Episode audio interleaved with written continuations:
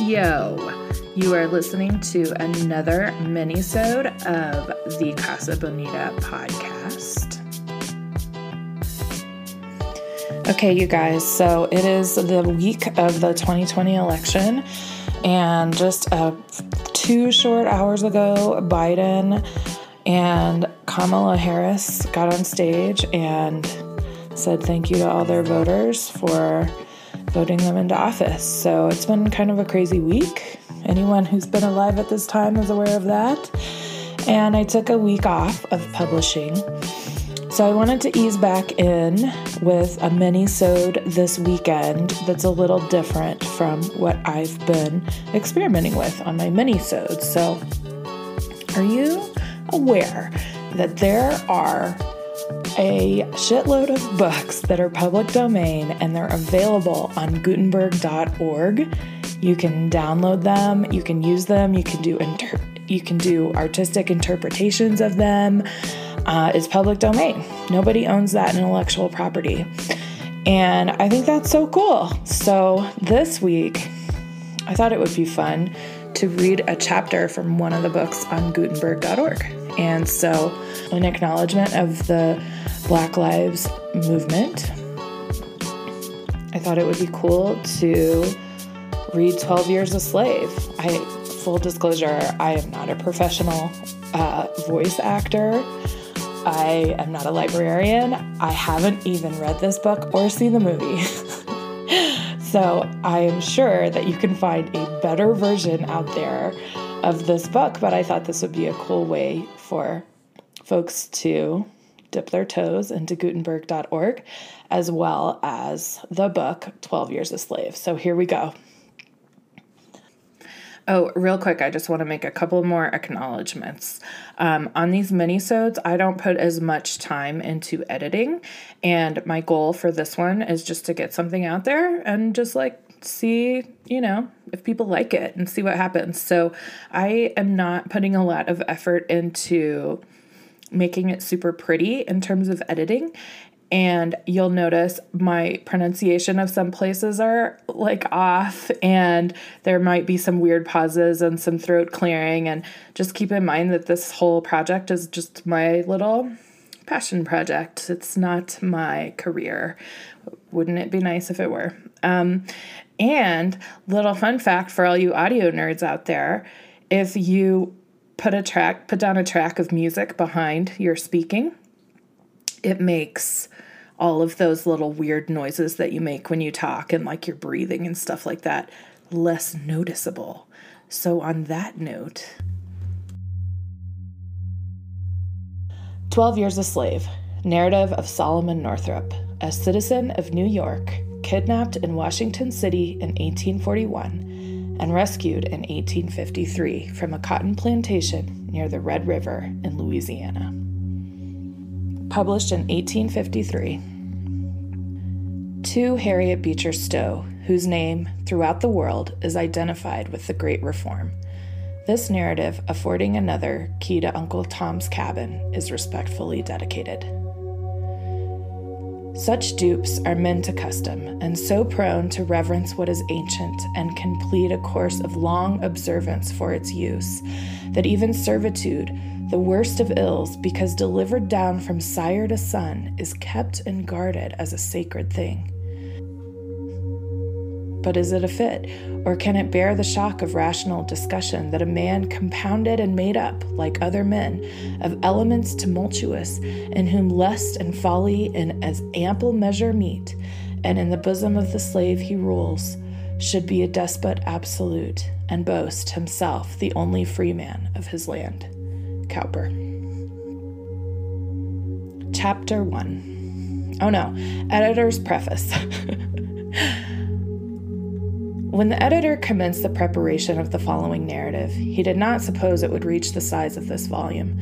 In order, however, to present all the facts which have been communicated to him, it has seemed necessary to extend it to its present length. Many of the statements contained in the following pages are corroborated by abundant evidence.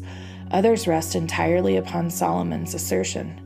That he has adhered strictly to the truth, the editor at least, who has had an opportunity of detecting any contradiction or discrepancy in his statements, is well satisfied.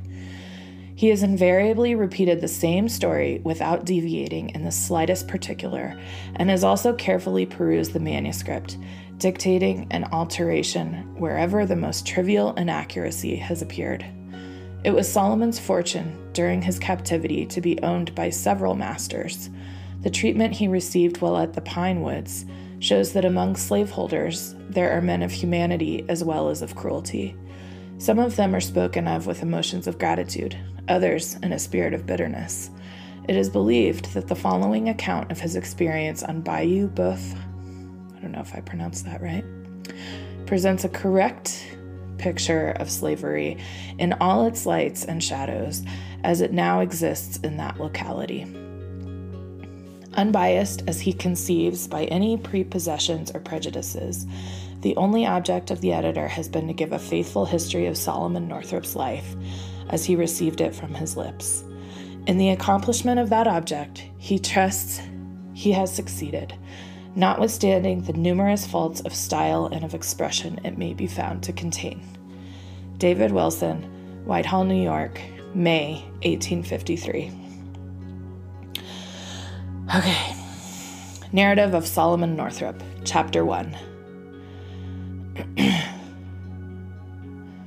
Introductory, Ancestry, the Northrop Family, Birth and Parentage, Mintus Northrop, Marriage with Anne Hampton, Good Resolutions, Champlain Canal, Rafting Excursion to Canada, Farming, the Violin, Cooking, Removal to Saratoga, Parker and Perry, Slaves and Slavery, The Children, The Beginning of Sorrow.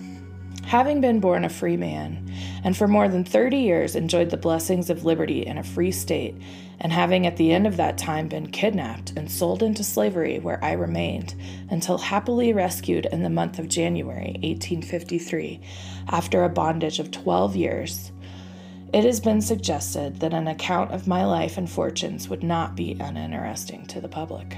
Since my return to liberty, I have not failed to perceive the increasing interest throughout the northern states in regard to the subject of slavery. Works of fiction professing to portray its features in their more pleasing as well as more repugnant aspects have been circulated to an extent unprecedented and, as I understand, have created a fruitful topic of comment and discussion. I can speak of slavery only so far as it came under my own observation only so far as I have known and experienced it in my own person. My object is to give a candid and truthful statement of facts, to repeat the story of my life without exaggeration, leaving it for others to determine whether even the pages of fiction present a picture of more cruel wrong or a severer bondage. As far back as I have been able to ascertain, my ancestors on the paternal side were slaves in Rhode Island.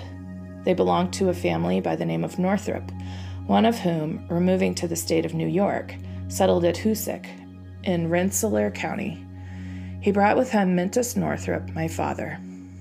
On the death of this gentleman, which must have occurred some 50 years ago, my father became free, having been emancipated by a direction in his will.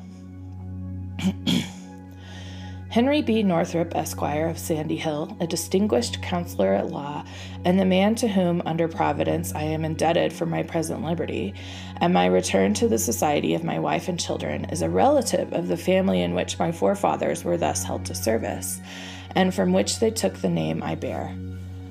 To this fact may be attributed the persevering interest he has taken in my behalf. Some time after my father's liberation, he removed to the town of Minerva, Essex County, New York, where I was born in the month of July, 1808. How long he remained in the latter place, I have not the means of definitely ascertaining. From thence, he removed to Granville, Washington County, near a place known as Slyboro, where for some years he labored on the farm of Clark Northrop, also a relative of his old master. From thence, he removed to the Alden farm at Moss Street, a short distance north of the village of Sandy Hill, and from thence to the farm now owned by Russell Pratt, situated on the road leading from Fort Edward to Argyle, where he continued to reside until his death, which took place on the 22nd day of November, 1829. He left a widow and two children, myself and Joseph, an elder brother. The latter is still living in the county of Oswego, near the city of that name. My mother died during the period of my captivity. Though born a slave and laboring under the disadvantages to which my unfortunate race is subjected, my father was a man respected for his industry and integrity, as many now living who well remember him are ready to testify. His whole life was passed in the peaceful pursuits of agriculture, never seeking employment in those menial positions which seem to be especially allotted to the children of Africa. Besides giving us an education surpassing that ordinarily bestowed upon children in our condition, he acquired, by his diligence and economy, a sufficient property qualification to entitle him to the right of suffrage. He was accustomed to speak to us of his early life, and although at times cherishing the warmest emotions of kindness and even of affection towards the family in whose house he had been a bondsman, he nevertheless comprehended the system of slavery and dwelt with sorrow on the degradation of his race. He endeavored to imbue our minds with sentiments of morality and to teach us to place our trust and confidence in him who regards the humblest as well as the highest of his creatures. How often since that time has the recollection of his paternal counsels occurred to me, while lying in a slave hut in the distant and sickly regions of Louisiana, smarting with the undeserved wounds which an inhuman master had inflicted, and longing only for the grave which had covered him, to shield me also from the lash of the oppressor. In the churchyard at Sandy Hill, an, an humble stone marks the spot where he reposes after having worthily performed the duties appertaining to the lowly sphere wherein God had appointed him to walk. Up to this period, I had been principally engaged with my father in the labors of the farm. The leisure hours allowed me were generally either employed over my books or playing on the violin, an amusement which was ru- an amusement which was the ruling passion of my youth. It has also been the source of consolation, since affording pleasure to the simple beings with whom my lot was cast, and beguiling my own thoughts for many hours from the painful contemplation of my fate. On Christmas Day, 1829, I was married to Anne Hampton, a colored girl then living in the vicinity of our residence. The ceremony was performed at Fort Edward by Timothy Eddy Esquire, a magistrate of that town, and still a prominent citizen of the place. She had resided a long time at Sandy Hill with Mr. Baird, proprietor of the Eagle Tavern, and also in the family of Reverend Alexander Proudfoot of Salem. This gentleman, for many years, had presided over the Presbyterian Society at the latter place and was widely distinguished for his learning and piety. Anne still holds in grateful remembrance the exceeding kindness and excellent counsels of that good man. She is not able to determine the exact line of her descent, but the blood of three races mingles in her veins. It is difficult to tell whether the red, white, or black predominates. The union of them, however, in her origin, has given her a singular but pleasing expression, such as is rarely to be seen. Though somewhat resembling, yet she cannot properly be styled a quadroon, a class to which I have omitted to mention, my mother belonged. I had just now passed the period of my minority, having reached the age of 21 years in the month of July previous. Deprived of the advice and assistance of my father, with a wife dependent upon me for support, I resolved to enter upon a life of industry, and notwithstanding the obstacle of color and the consciousness of my lowly state, indulged in pleasant dreams of a good time coming, when the possession of some some humble habitation with a few surrounding acres should reward my labors and bring me the means of happiness and comfort. From the time of my marriage to this day, the love I have borne my wife has been sincere and unabated, and only those who have felt the glowing tenderness a father cherishes for his offspring can appreciate my affection for the beloved children which have since been born to us. This much I deem appropriate and necessary to say, in order that those who read these pages may comprehend the poignancy of those sufferings I have been doomed to bear. Immediately upon our marriage, we commenced housekeeping. In the old yellow building, then standing at the southern extremity of Fort, Fort Edward Village, and which has since been transformed into a modern mansion and lately occupied by C- Captain Lathrop. It is known as the Fort House. In this building, the courts were sometime held after the organization of the county. It was also occupied by Burgoyne in 1777, being situated near the old fort on the left bank of the Hudson. During the winter, I was employed with others repairing the Champlain Canal on that section over which William Van Nortwick was superintendent. David McEachran had the immediate charge of the men in whose company I labored. By the time the canal opened in the spring, I was enabled, from the savings of my wages, to purchase a pair of horses and other things necessarily required in the business of navigation. Having hired several efficient hands to assist me, I entered into contracts for the transportation of large rafts of timber from Lake Champlain to Troy. Dyer Beckwith and Mr. Bartamy of Whitehall accompanied me on several trips. During the season, I became perfectly familiar with the art and mysteries of rafting, a knowledge which afterwards enabled me to render profitable service to a worthy master and to astonish the simple witted lumbermen on the banks of the Bayou Boeuf. In one of my voyages down Lake Champlain, I was induced to make a visit to Canada Repairing to Montreal, I visited the cathedral and other places of interest in that city, from whence I continued my excursion to Kingston and other towns, obtaining a knowledge of localities, which was also of service to me afterwards, as will appear towards the close of this narrative. Having completed my contracts on the canal satisfactorily to myself and to my employer, and not wishing to remain idle now that the navigation of the canal was again suspended, I entered into another contract with Medad Gunn a, to cut a large quantity of wood. In this business, I was engaged during the winter of 1831 to 32. With the return of spring, Anne and myself conceived the project of taking a farm in the neighborhood. I had been accustomed from earliest youth to agricultural labors, and it was an occupation congenial to my tastes. I accordingly entered into arrangements for a part of the old Alden farm on which my father formerly resided. With one cow, one swine, a yoke of fine oxen I had lately purchased of Lewis Brown in Hartford, and other personal property and effects, we proceeded to our new home in Kingsbury. That year, I planted 25 acres of corn, sowed large fields of oats, and commenced farming upon as large a scale as my utmost means would permit. Anne was diligent about the house affairs while I toiled laboriously in the field. On this place, we continued to reside until 1834. In the winter season, I had numerous calls to play on the violin. Wherever the young people assembled to dance, I was almost invariably there. Throughout the surrounding villages, my fiddle was notorious. Anne also, during her long residence at the Eagle Tavern, had become somewhat famous as a cook. During court weeks and on public occasions, she was employed at high wages in the kitchen at Sherrill's Coffee House.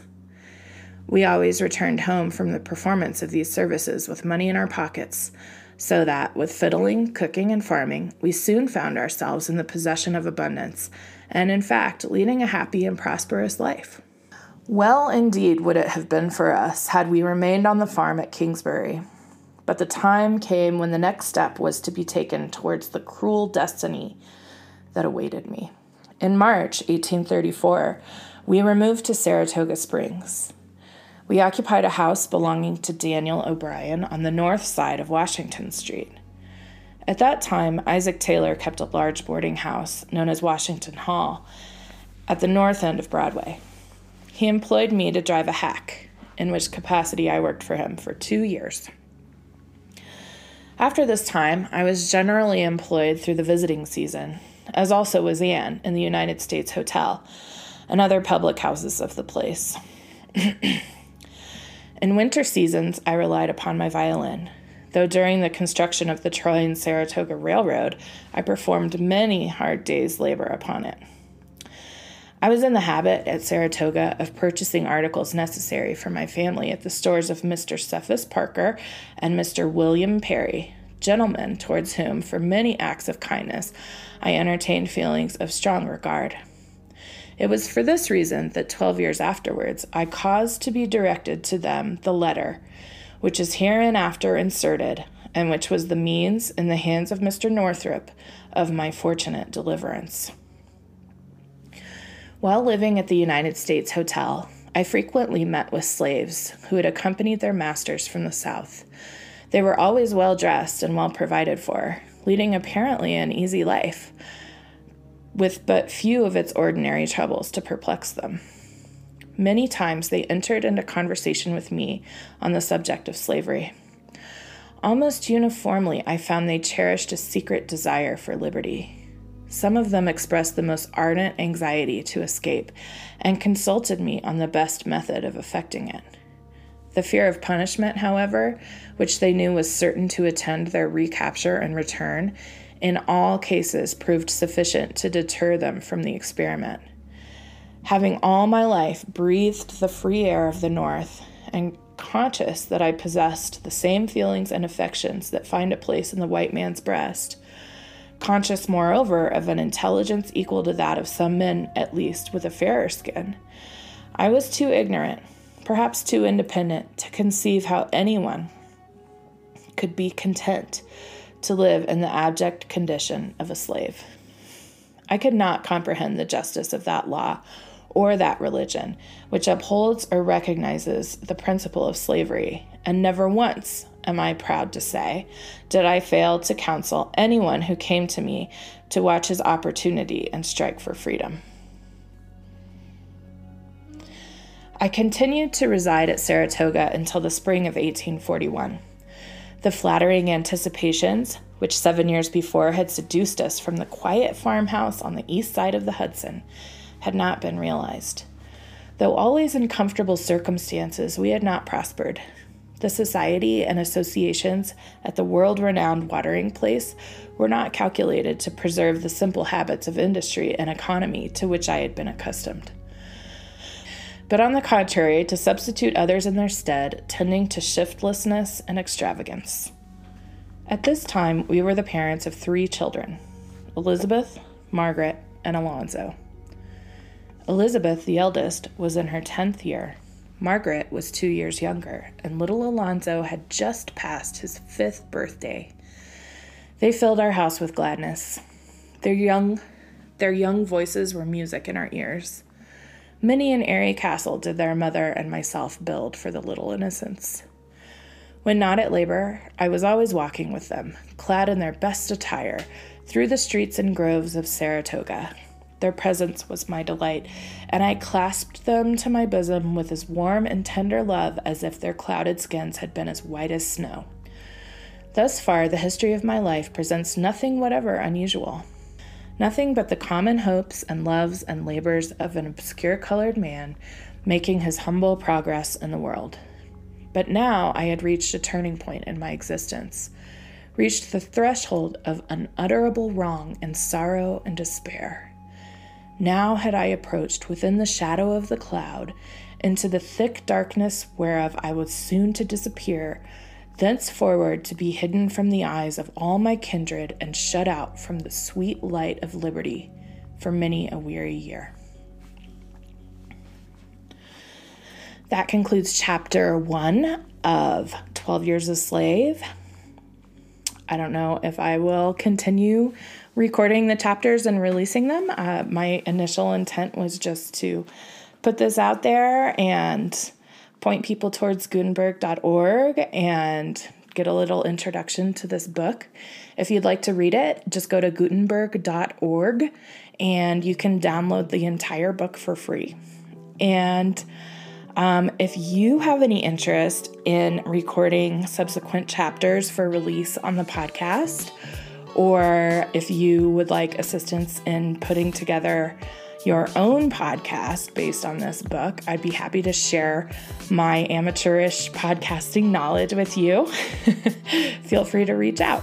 Anyway, thank you so much for listening today, and I'm really happy that Trump is no longer going to be our president. So, if you couldn't already tell from listening to the show, you know, my I'm not trying to hide my politics. anyway, thank you again for listening. Appreciate it.